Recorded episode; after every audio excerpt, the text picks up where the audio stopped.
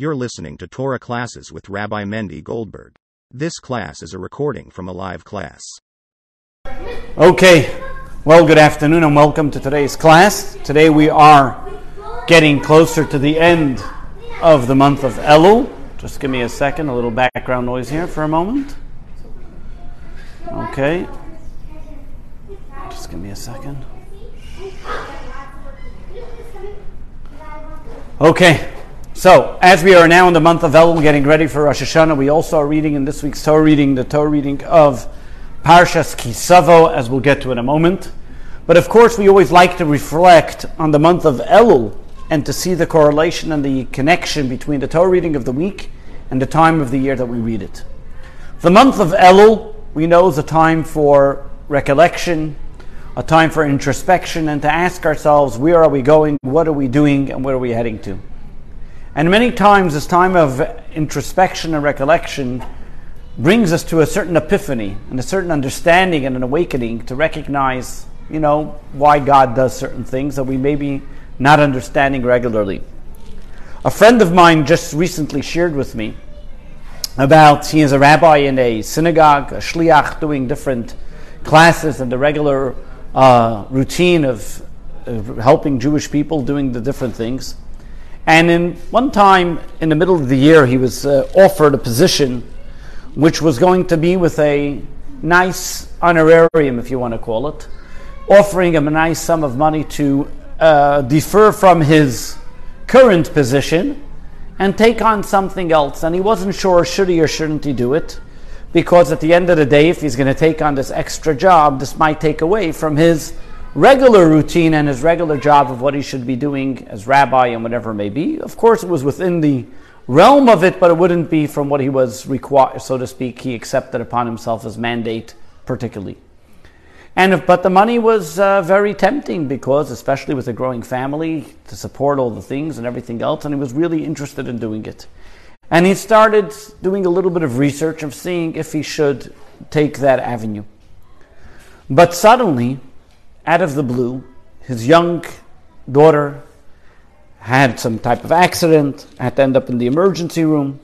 His son called him up from school that he wasn't feeling well and he had to end up in the hospital as well. And as he's sitting there in the hospital, we're sitting while his daughter is getting her cast on her hand for the reason that she was in the hospital, he starts thinking to himself, all of a sudden I started doing this investigation or whatever it may be into looking into other pastures that maybe weren't mine.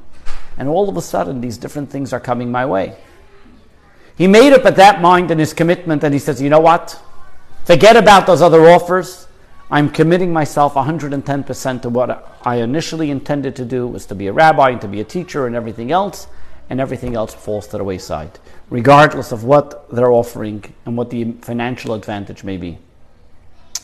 He says it was unbelievable to see how all of a sudden his son started feeling better, his daughter started feeling better, and everything went back, so to speak, to normal.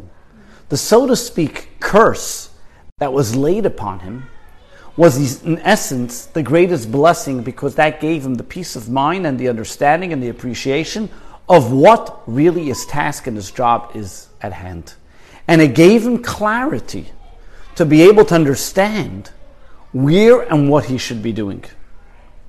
Now, any of us studying the Torah and looking in the book of Deuteronomy, where Moses tells the Jewish people 3,334 years ago, telling them, You will return to God and God will show you the way and you will be able to be in peace.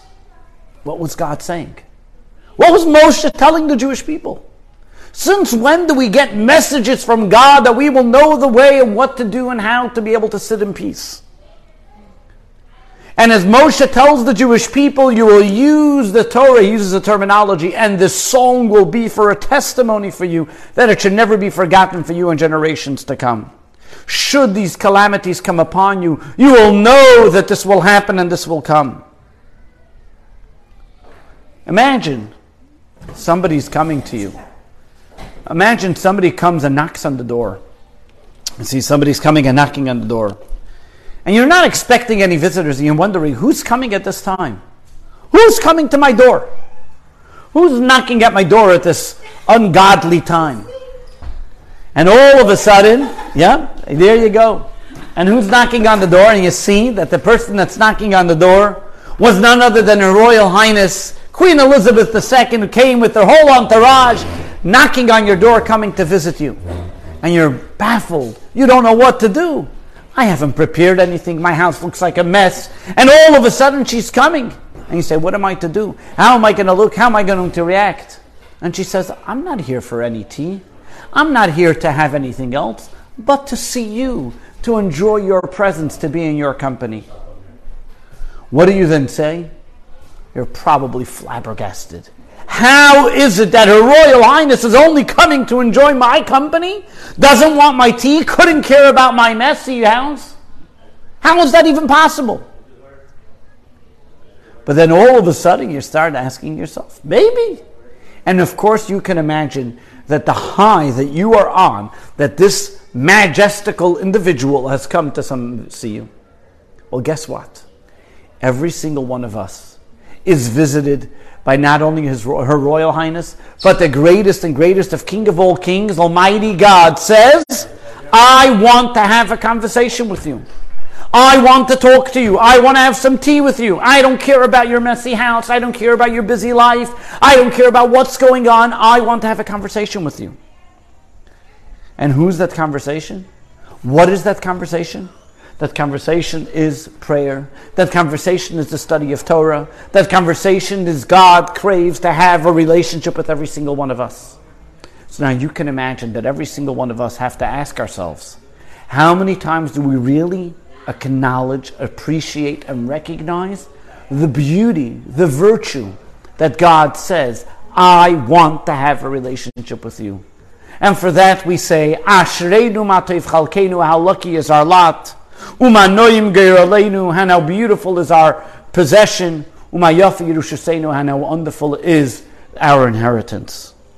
Every single morning when we say the Shema Yisrael, we, uh, we cry out and we say and we affirm and confirm that belief and our connection with God, what we are in essence saying, we are dedicating our thought, speech, and action. We are thrilled that we are able to have this relationship. And therefore, because of this relationship, we then can see what our true potential is, who we truly are, what we, our objective is in this world. Every single one of us wakes up in the morning and we have to ask ourselves the question why? Why did God put me here? In just a few days, we'll be celebrating the birthdays of the great two luminaries, the Baal Shem Tov, the founder of Hasidism, and the Alter Rebbe, the founder of Chabad Hasidism. What did Hasidism do? What did it change in the face of humanity? Torah has been studied for centuries. What did the secrets of the Torah, what did the esoteric meaning of the Torah give us? It gave us the ability that we can dig a little deeper than just the surface. We can look and pry beneath the surface and say, what? Why? Why am I here? What purpose have I put in this world for? That is the beauty of Hasidism. That's the beauty of Judaism. That's the beauty of what God has put us in this world for, that we can delve into more seeing what we are here for, what we're about, and how we can enhance our relationship with God. This is what the month of Elul, as we prepare for Rosh Hashanah Yom Kippur, gives us that ability as well.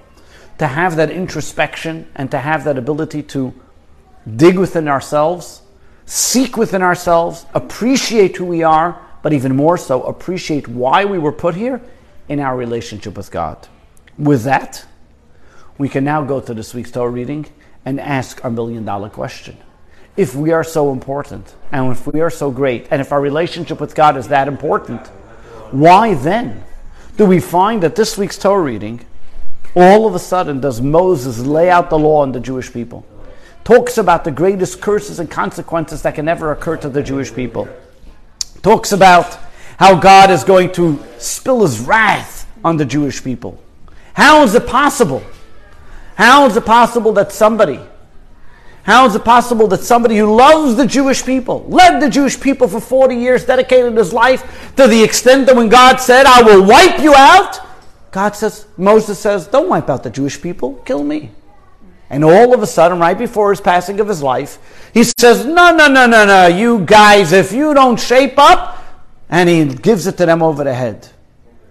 Not only that, Look at the curses. Many of the commentaries say, why are these curses coming? The curses that are spoken about here in this week's Torah reading and the Torah reading of Parshas Kisavo are very different than the curses that are spoken about in the book of Leviticus.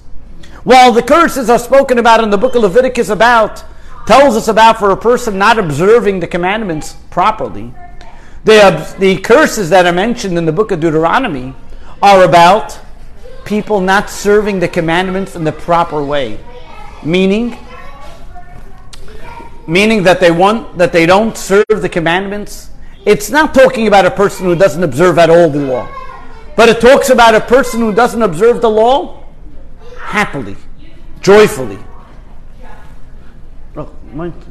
When a person doesn't observe the commandments joyfully, this is the reason why they get the punishments. Now think about it. We're not talking about a person who doesn't observe the commandments at all.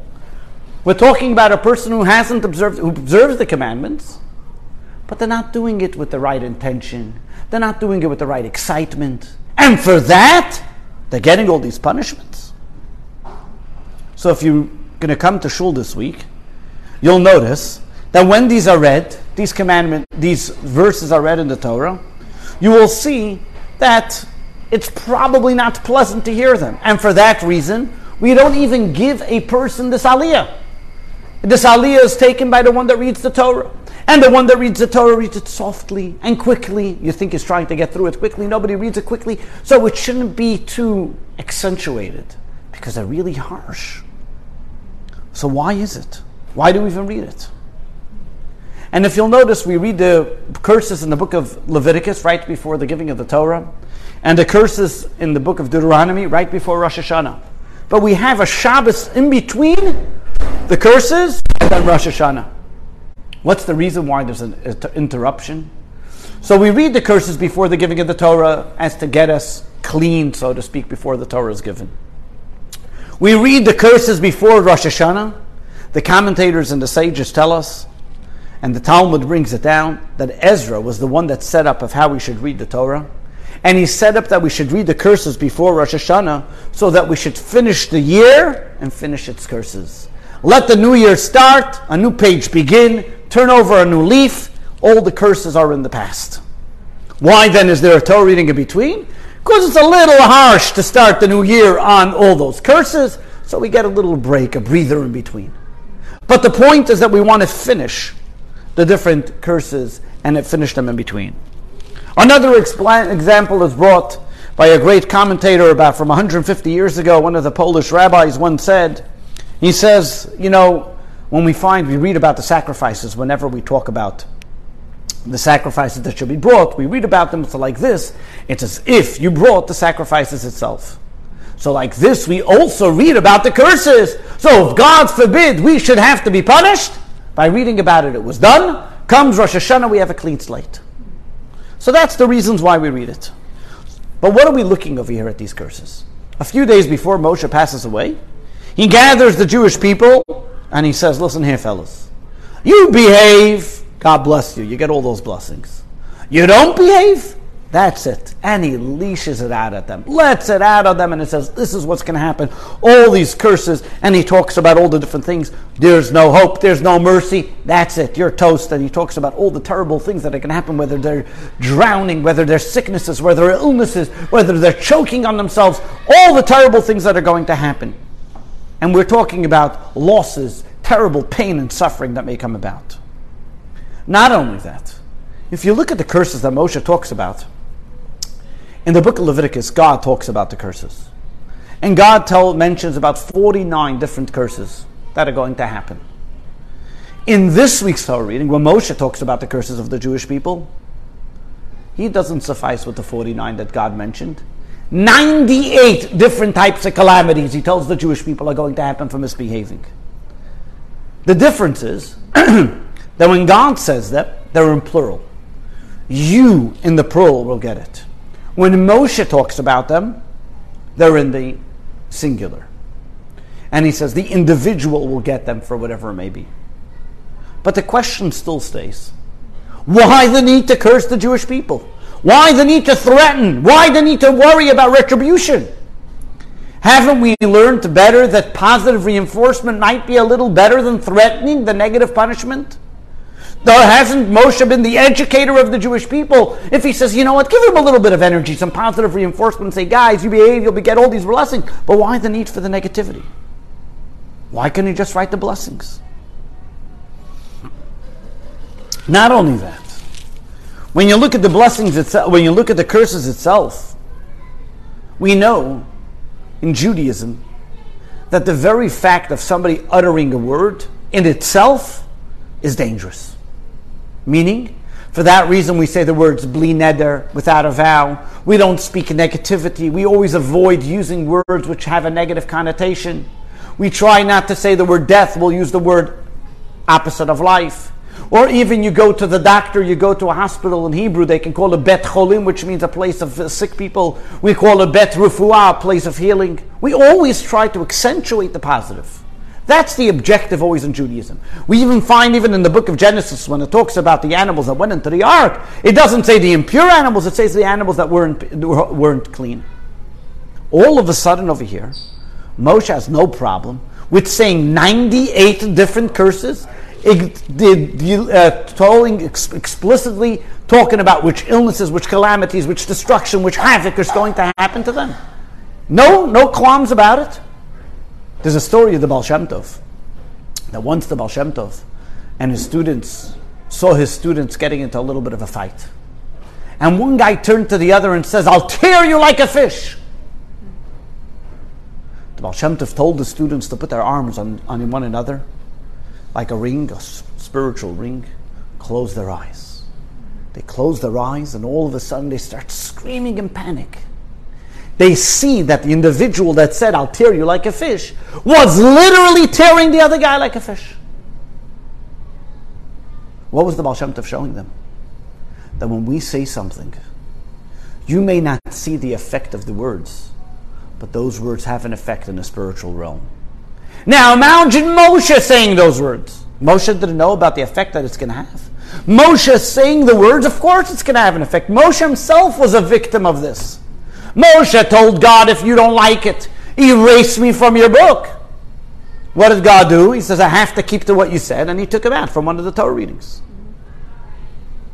So we see over here clearly that Moshe knows what it is. Not only that, there's a clear prohibition in the Torah, the book of Leviticus, you're not allowed to curse somebody. Not only now to curse somebody, now to curse a deaf person, even though the person's not going to hear it. And from here we know you're not even allowed to curse a person, even if they're not going to know that you said it. Let's say you're here and the other person's Timbuktu, you cannot curse them, even if they're not going to hear it. Why? Because you're not allowed to curse a person by the very fact of saying words. Those utterances cause people, cause, have an effect. So how is it possible that Moses, who was the shepherd of the Jews, a cared for every single individual, stood for them for 40 years. At the end of his life, all of a sudden, says something. Says something to the extent that we're going to be totally destroyed, totally annihilated, have the pain and suffering and calamities that he's mentioned. It's unbelievable the things that are mentioned there. Even more so. When we talk about the different laws that are mentioned there, as we mentioned earlier, the commentaries explain that the cause of these calamities and curses that will happen to the Jewish people, what's the cause of it? What will bring it on?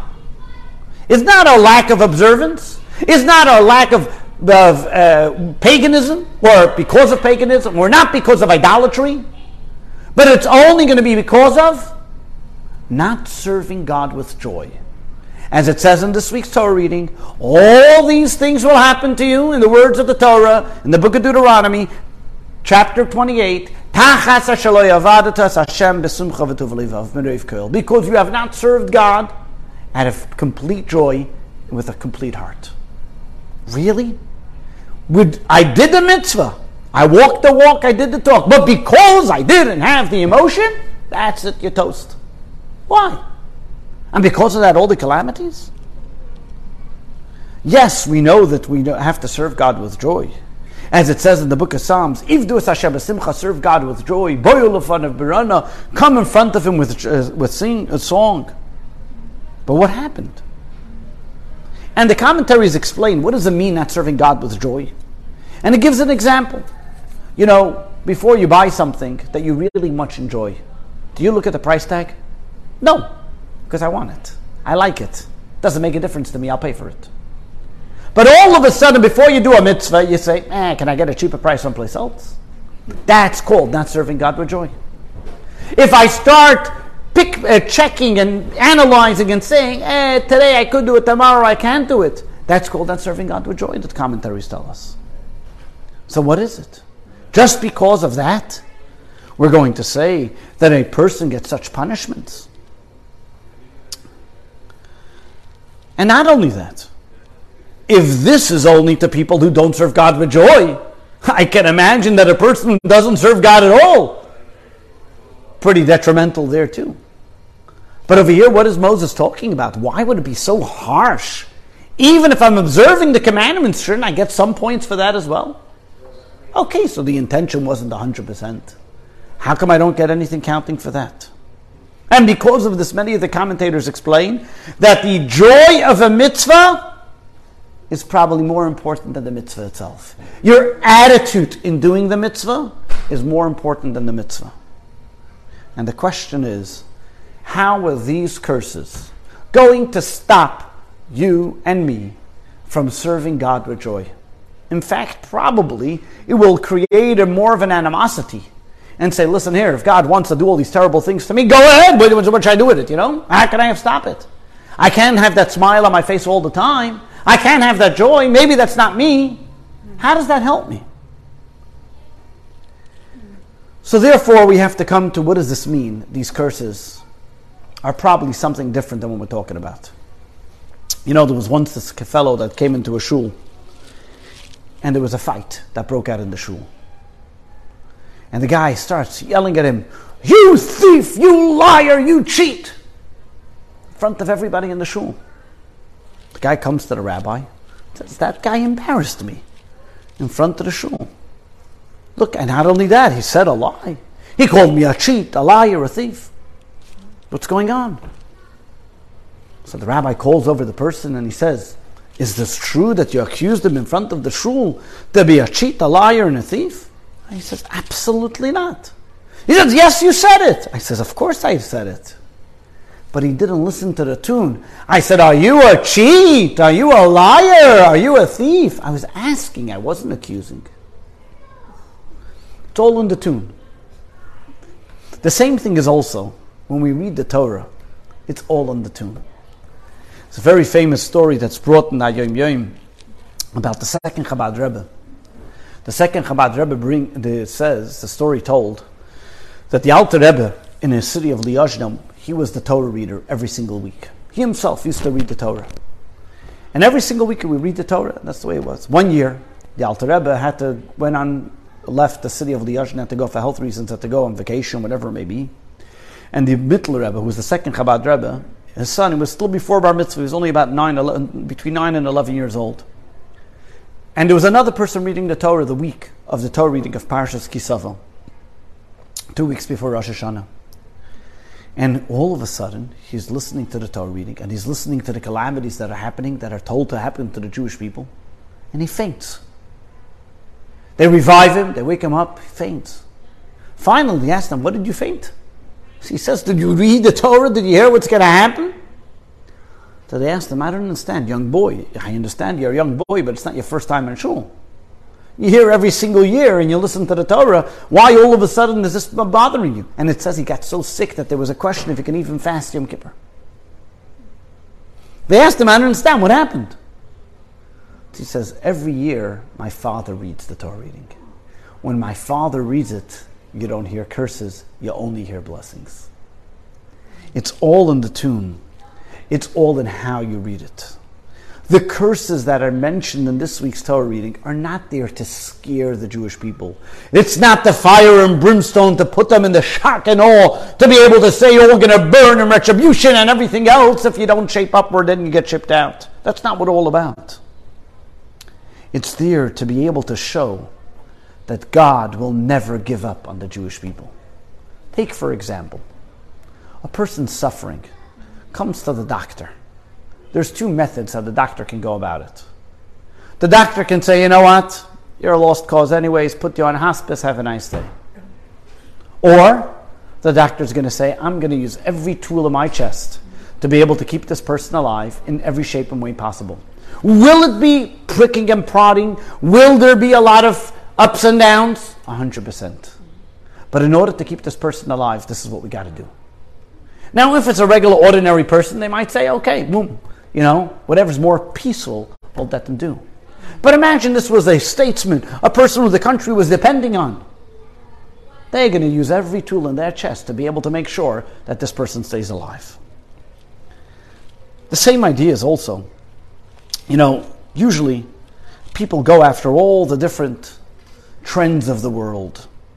And the way the trends are in every single nation, in every single atmosphere, in every single type of population, trends come and trends go. Nations come, nations go. Populations grow, populations tend to go down. Everything's cyclical. There's all different types of ways of things happen. And over here, we see the same thing as well when you look throughout all the nations of the world who probably governed the Jewish people from biblical times until today. All those nations, some of them are less relevant, some of them are completely gone. There's no more Persians, no more Babylonians, no more Romans. They're all gone. No more Egyptians. They're all gone. The only ones that are still around today are the Jewish people. And over here is what Moshe is telling the Jewish people. Moshe says, listen here. There are many Jewish, there are many nations around the world. You're going to encounter throughout the next few thousand years all different kinds of ups and downs, calamities, and atrocities that may, account, may come, come to you. But one thing you'll remember you are the heart of the Jewish people. There's going to be pain to get you back alive, but we're going to do whatever it takes to get you back alive. Imagine a person has a heart attack. What's the first thing they do? They take those big things and they put them on their chest and they shock the person. You think that that feels good? That's painful. You ever see CPR? What happens? They break the ribs. Why are they breaking the ribs? To save the life. In order to save a life, we got to break some ribs. The same idea is also Moshe is telling the Jewish people in order to save the life of the Jewish people, there's going to be terrible times ahead. There's going to be atrocities. There's going to be calamities. There's going to be problems. We're going to have issues. But you should remember that all these things are only there in order that we should be able to continue to thrive, not only to survive, but to be the one that makes it through the Jewish people, that makes it through the nations of the world. While all the other ones will be cyclical, all the other ones will come and go, we will be the only ones for eternity. Think of it this way you have an you buy a, a, a, shirt in the 99 cent store, it gets dirty. It is not worth it for you to put it in the washing machine. You probably spend more money trying to wash it than, to, than getting the stain out. But imagine you bought this beautiful garment that you paid hundreds of dollars for and it gets dirty. You're going to rub it, you're going to scrub it, you're going to do whatever you can to get that stain out of it because that's important and valuable to you. The same idea also to Kuzari explains. The Kuzari tells us the other nations of the world never got curses, never went through atrocities, never had this pain and suffering like the Jews had. You know why? Because God could care less they don't have to survive. They had their high time, they have their buy time. But the Jewish people, because they need to thrive, they need to have that cleansing. They need to be able to get through all the different stuff. And therefore, because God loves the Jewish people, and because of his love out of the Jewish people, he continues to, re, re, to forgive them and their sins. And how are we forgiven? And how are our sins cleansed? by sometimes having to go through a hardship, a challenge, and whatever it may be. And therefore, the Jewish people have to recognize, the Kuzari explains, that the atrocities that happen to us throughout the ages, the challenges and the difficulties that we may encounter, are only there to shape us, to uplift us, and to make us greater than we were before. From here, we understand the purpose of punishment, and the purpose of curses, or the purpose of the negativity that's mentioned there, that Moses tells the Jewish people, is there for one purpose only is only to make us better, make us taller, make us greater, and make us better than we were before. But getting back to what we said before, what's the point of it? What's the reason for us? Why would we have these challenges? Why do we have to go through and encounter these difficulties? Is because, again, of the mitzvah, because maybe we haven't served God with joy. What does this have to do? Every smart child understands that when he's getting punished, it's not because the teacher or parent doesn't like them. It's because it is shaping them. The reason why they get a test, or the reason why because they're giving them a difficult question, is to make them think, to get them to a higher plateau. So too when we talk about God. God is every so often has to remind us and says, I'm here, I am in charge, and I need you. And therefore, I am giving you a job that you cannot escape. I'm giving you a task that you cannot avoid. And I'm giving you something that you, only you, can do and accomplish.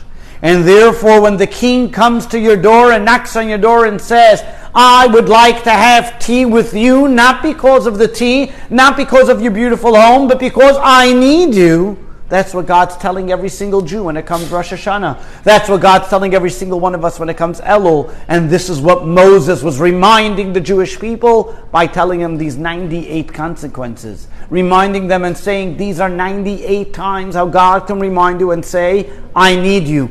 Fall in shape, get into place. There was this uh, Jew, his name was Binyamin Horgan, and his uh, wife was killed by a terrorist, Esther Horgan in a terrible way in about a year and a half middle of the winter. And this fellow was giving an interview. He said something very fascinating. He asked him, he says, he said the following statement, and I think the statement, this one liner, is just unbelievable. He says, From the time that my wife was killed, I haven't gone to sleep one night not crying. I haven't gotten up one morning without a sense of mission a sense of mission. So the fellow that was giving him the interview asked him, What does the two have a connection with one another? He says, You know what I lived through and what my wife went through was something tragic, and I still can't get over it. And when oh, they were going through this whole trial with the terrorists and they were going to took it to court that they had to knock down his house because the way they do in Israel is that if there's a terrorist, they they you know they completely destroy the terrorist's home. And I'm sitting there and I'm thinking to myself, you know, what's going on here? And I was like lost. What was I going to do? Okay, so they knocked the guy's down house. The terrorist is sitting in jail, but that didn't bring my wife back. So where do I go from here? And he says, out of nowhere, I decided to take it and open up a Tehillim, open up a Psalms. And I opened up a Psalms that I never did before in my life. I'm not a person that opens up Psalms. And I opened up the Psalm 20, 24, I think it is. And in the psalm it said, Mi yale bahar Hashem, who is the one that goes up on the mountain of God? Mi yakum bimkom kocha, who will stand in his holy place? And I took it a second and I said, one second, what's God telling me? God said, one second, you have a job. Yes, you're upset about what happened. But you have a task, you have a mission that I'm giving you, have a sense of urgency. God has given me a microphone and He's waiting for me to speak. And every morning I wake up and say, What am I doing with that microphone? What am I doing with that task? What is my mission? Every single one of us, God is telling us. The reason why all the nations have gone and come, and why are you still here today, is because you have a task. And therefore, yes, there were trials and tribulations and there were certain challenges along the way for us to get here. But we're here. What are we doing about it? You know, there are many different examples that are brought about this and also in the, in the Torah. Take, for example, in the book of Psalms, King David says, a song to David when he ran away from Avshalom, his son. The Talmud asks, a song to David? Imagine, look at what happened to King David. Just take the story for a moment. His own son chases his father, who's the king, out of the house, goes and rapes his father's wives, tries to lead a rebellion against his father. Eventually, okay, the kid gets killed, and then eventually he gets killed. And what does King David say when this is happening? He sings a song to God. A song he's singing? He should be mourning. What other person would be singing in such a type of time? How is it possible that it says a song to David? Rabbi Yonasan Eibeshitz, a leader of the 1600s, said as follows. The rabbi said, and he gives the following example. And he says, King David knew that being a king comes with challenges. Challenges that people that any day want to overthrow you. That's part of being a king. There's always rebellions. Kings come and go, rulers come and go, kingdoms come and go, as powerful as they may be. If there would have been any other person trying to overthrow King David, he would say that's normal. He wouldn't see that it's an act of God. He wouldn't understand that this is a challenge of God coming his way. He would think this is a normal routine of events that people try to overthrow the ruling power. But all of a sudden, over here, he sees it's his own son, and his own son falls to the lowest of low. He said, Such a type of calamity is only something God can do. And therefore, he goes.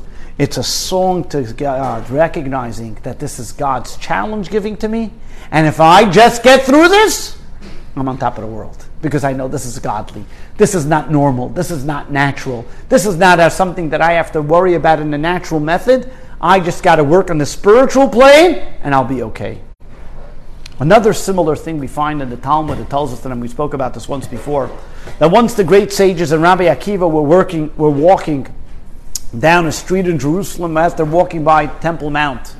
And Temple Mount, after the destruction of Beitar, after the Jews of Beitar tried to rebel, the Bar Kokhba revolt, the Romans went and they plowed the entire um, Temple Mount and they wanted to build on it their own temple, their own little, uh, not little, but their own big, what they wanted to call at the time, Aelia Capitolina, their capital they wanted to make on Temple Mount. And as Rabbi Akiva and his friends are walking by Temple Mount, they see that there is a fox walking out of Temple Mount. His friends tear their clothes in disarray and in mourning and saying that look what happened to the temple. Rabbi Akiva starts laughing. His friends look at him and say, Why are you laughing? What's the joke here? The temple's destroyed. There are faxen coming out of here. The Maharsha Rabbi Shlomo Adaris explains and says that fox was a sign of redemption because he said, Look, these evil people, the Romans, they were able to destroy us, but they cannot rebuild. They're not going to rebuild the holy, they're not going to rebuild their temple on here. And that's the proof that ultimately the holy temple will be built there. Because as long as they can't build anything there, we know that it will be the holy temple will be built there. Again, God was showing us, God was showing the Jewish people, yes, there's a tragedy, but there's also a great level of unbelievable success and blessing, this is all a challenge to be able to get us to the next step. The same idea we always talk about the concepts of sadness and joy, and how do we mix the two? That the Torah gives us a time to be sad, but the sad is supposed to lead us to a time of joy. What we see from here is, and what we must take to heart in the lesson that we learn from all of this is, that we have to live our life not only from the heart, but also from the head that many times life throws us a lot of punches and a lot of challenges, and it's not easy. And every single day we pray to God, don't throw money any punches. I've got enough challenges, I don't need any more. But not everybody is willing, or not everybody is able, or not everybody merits to see God's divine providence in every single aspect of life and in every single challenge. And sometimes, because we get so succumbed by the challenges, we forget that there is even a light at the end of the tunnel, and we think any light that's coming is just an oncoming train. But therefore, we must remember that every challenge that God does throw to us is like Moshe in this week's Torah reading telling the Jewish people it's the relationship that God craves, and part of a relationship is that we have ups and we have downs. And sometimes the greatest way that I can show you that I have a relationship with you is that I'm breaking your ribs in order to save your heart. I'm giving you CPR because I love you, because I want to bring you back to life. And sometimes that breaking of the ribs is because God really loves the Jewish people that much. And therefore, when we see so many times different challenges, the Rebbe once spoke about this to the Jewish people that were going through in, in the land of Israel, especially during the Six Day War, when they thought everything was going to go haywire and everything was going to be out and out and about. The Rebbe then sent them a letter and says, Are you forgetting about the miraculous events that you have been there until now? Don't you recognize and see every single miracle that you have? And with this, the Rebbe was telling the Jewish people, And the Rebbe tells us, and the Torah tells us of every single time. Look at the Jewish people. For 1900 years, there were so many other nations that lived on the land of Israel. 1900 years, there were so many nations. There were nations, but the land of Israel lay folly. The Jews came back after 1900 years to the land of Israel the same way they found it 1900 years ago. Nothing was done. Within 70 years, within the past 100 years, more was done in the land of Israel in every shape and form than was ever before. Why? Because what we see over here that God gives a gift to the Jewish people. The problem is we don't recognize our gift. We complain about so many other things, but then look a moment. The Rebbe once wrote to somebody and says, You have your health. You're feeling good. You have your children. You have nachas. Have you thanked God for that? Have you taken a moment to appreciate that? Over here, Moshe was telling the Jewish people, yes, you have to have introspection when it comes to the month of Elul. Let's take everything into account.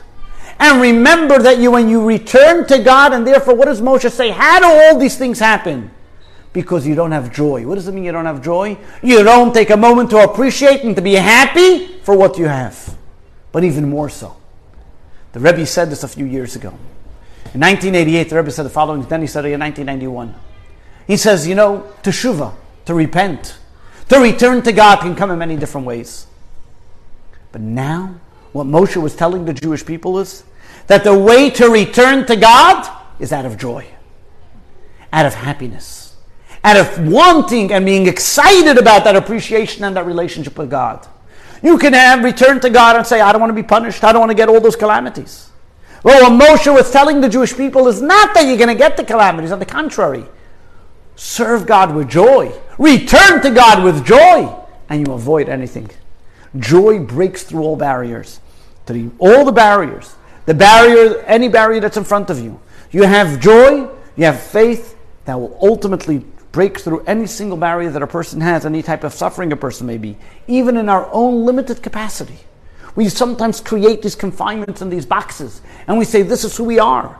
But what joy does, it lifts us above it, allows us to see out of it, allows us to be in a different type of relationship, taking the bitterness, transforming it into joy, taking the teshuva and doing it out of pleasure and happiness, gives us the ability to understand, appreciate, and see that these are not curses that Moshe was talking about, but they're actually tools for us to connect to God, ways of a relationship that God says, you, Am Yisrael Chai, the Jews are for eternity.